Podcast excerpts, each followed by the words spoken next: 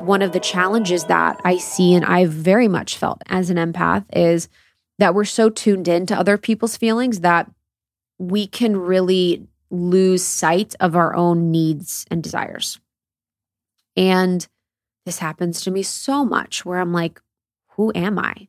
And I think I've said this before on the podcast, but I would have experiences where I would be in conversation with friends or people intimately and I'd be talking and asking questions and all the things and I'm fully I'm so immersed in their own experience almost like a movie where I'm like, "Whoa, I'm just kind of feeling into it. I'm like listening, I'm intuiting and I'm attuning." They'll be like, "Okay, so, you know, what's going on with you?" And I'm like, "Who's me?" I literally am like, "Me? Who who's me?" I I honestly lose myself so much that I forget about my physical body, my physical expression, my unique experience, and my own needs and wants, my own feelings and wants. So it's so important for an empath and someone that, is empathic to understand in a deep way your own feelings and needs. And this is where it kind of gets mixed up with codependency, where I'll see a lot of people that are like, I'm just an empath. And oftentimes they're prioritizing other people's needs above their own, other people's wants above their own, and they're really losing themselves. And imagine if you're someone that is completely unaware of your empathic nature. You go out, you get a coffee, the barista's pissed, the person bumps you on the shoulder, you walk past a couple, they just got engaged. There's a dog that's barking crazily. That's four situations that could provide you an opportunity to completely lose yourself in those various experiences. And you don't even know how you feel today. You don't even know how you feel. So, because the body is the antenna, and the body is completely being the antenna in every situation, sort of picking things up, tuning in, tuning out, you really, really can lose yourself in it. So that's really the mindfulness that we need to bring to this and the importance that we need to bring to this. I think for a lot of people too, when we aren't clearing the antenna, when we aren't doing our self care, and when we aren't checking in on our nervous system, checking in on our body, when we are not being mindful of the emotions or feelings or thoughts that we're carrying with us and releasing them and transmuting them and alchemizing them, we can get sick. We can get sick. We can feel powerless. We can get confused. We can get lost. We can oftentimes feel confused about the path of our life and what we want. Oftentimes, you know, when people are like, What do you want with your life? They're like, I don't know. And we're oftentimes intuiting, What does this person want me to say? What they what would they think is cool? what would you think what would you be impressed by me saying? And we can't even pull ourselves back and be like, yo, I want to be a chef. I want to be a fucking dog walker. I want to be whatever it is that I want to be. And I'm able to own that in my unique experience in any situation because I'm unaffected by the response that I receive from people. So you can really, really feel powerless if you are victim to everyone else's emotions, feelings, needs, and wants. And it can be crippling and it can provide sickness physically, mentally, and emotionally. And one of the most important parts of this, I think, with being an empath that I've really had to work on across the years, and I still continue to work on, and it still continues to be some of the most powerful work, is around the nervous system. So, the nervous system, for me in my case, as an example from a young age, was working in overdrive to figure out what I needed to do, who I needed to be, who I needed to feel for, how I needed to feel to be safe. So my nervous system was highly aroused in a lot of situations because of the threat of survival for me feeling like I needed to attune to everyone else to be safe. So my nervous system continuously in a lot of situations say I'm at a music festival or say I'm at a party, it will be highly aroused because I'm sensing and feeling and experiencing everything in a really really really deep way. So the nervous system is really really working over time to process input that you're receiving from people in the environment. This can also happen in a really subtle way that we oftentimes don't realize with us looking at our phones on social media. So most people are like, I'm going to just scroll and chill. And hey, we all love a, we love a dirty scroll. We love a just a chill and a scroll for sure. But our body is not processing that as relaxation. Our body and nervous system continues to be aroused by the information we are inputting. So you're actually not really relaxing when you are just scrolling, even though you're in bed. You're like, I'm in bed, I'm chilling. No, your nervous system is still highly aroused. And we are prone as empaths to being over aroused. We are prone to having our nervous system be highly aroused. It's part of the energy we feel like we get from life when we're not sourcing life or vitality or our essence from God or from our soul or from source.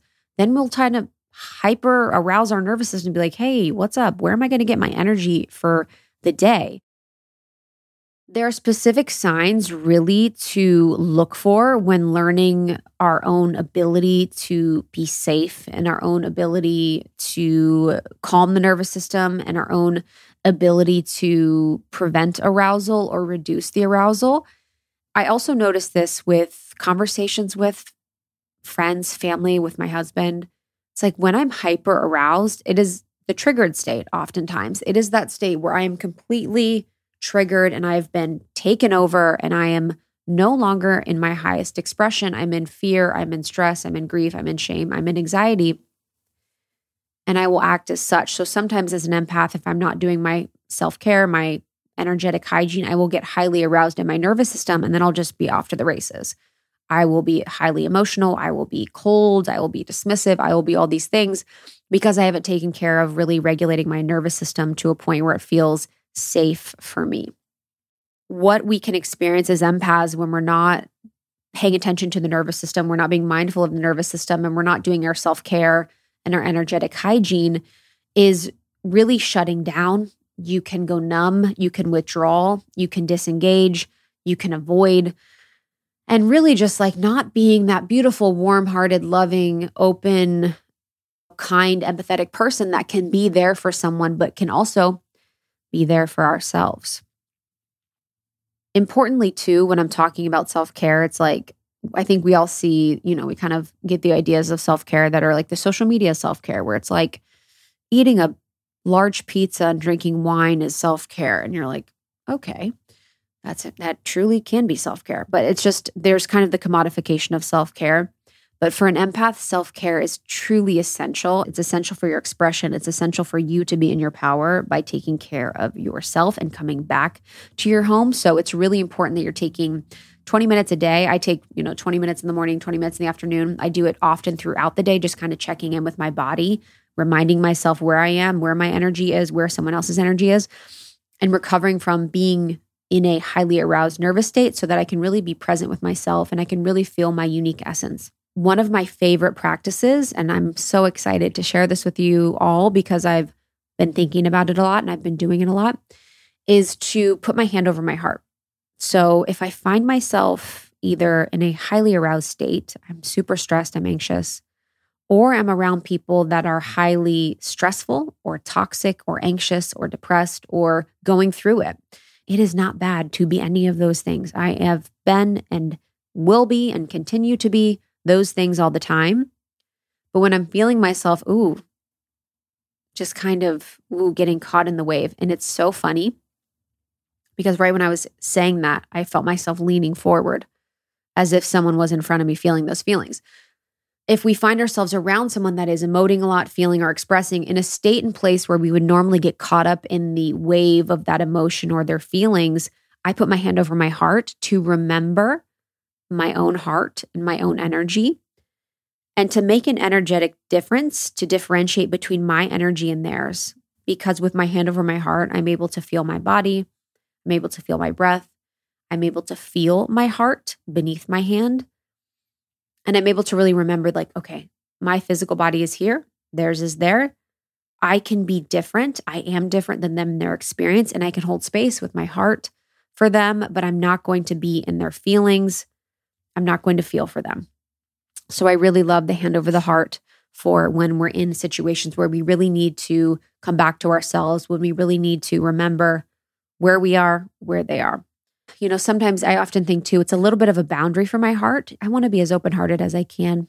I'm very open hearted, but there are times and places and spaces when it doesn't completely make sense to be always super open hearted. It doesn't make sense to be completely just blown open. And so I want to have like a, even a little physical boundary with my heart so that nothing really happens to my sweet old heart. Because empaths can have hard times with boundaries. Thank you so much for tuning in to Morning Microdose by Almost 30. We hope you enjoyed waking up. As always, we encourage you to take what resonates and leave the rest. If you enjoyed this trip, Tune into the full episode on the Almost 30 podcast. All episode information can be found in the show notes. Make sure to subscribe, and if this becomes a part of your morning routine, be sure to share it with a friend. We have new inspiring doses Monday through Friday. Follow us on Instagram at Morning Microdose and follow Almost 30 at Almost 30 Podcast. Thanks for listening. We'll see you in the vortex.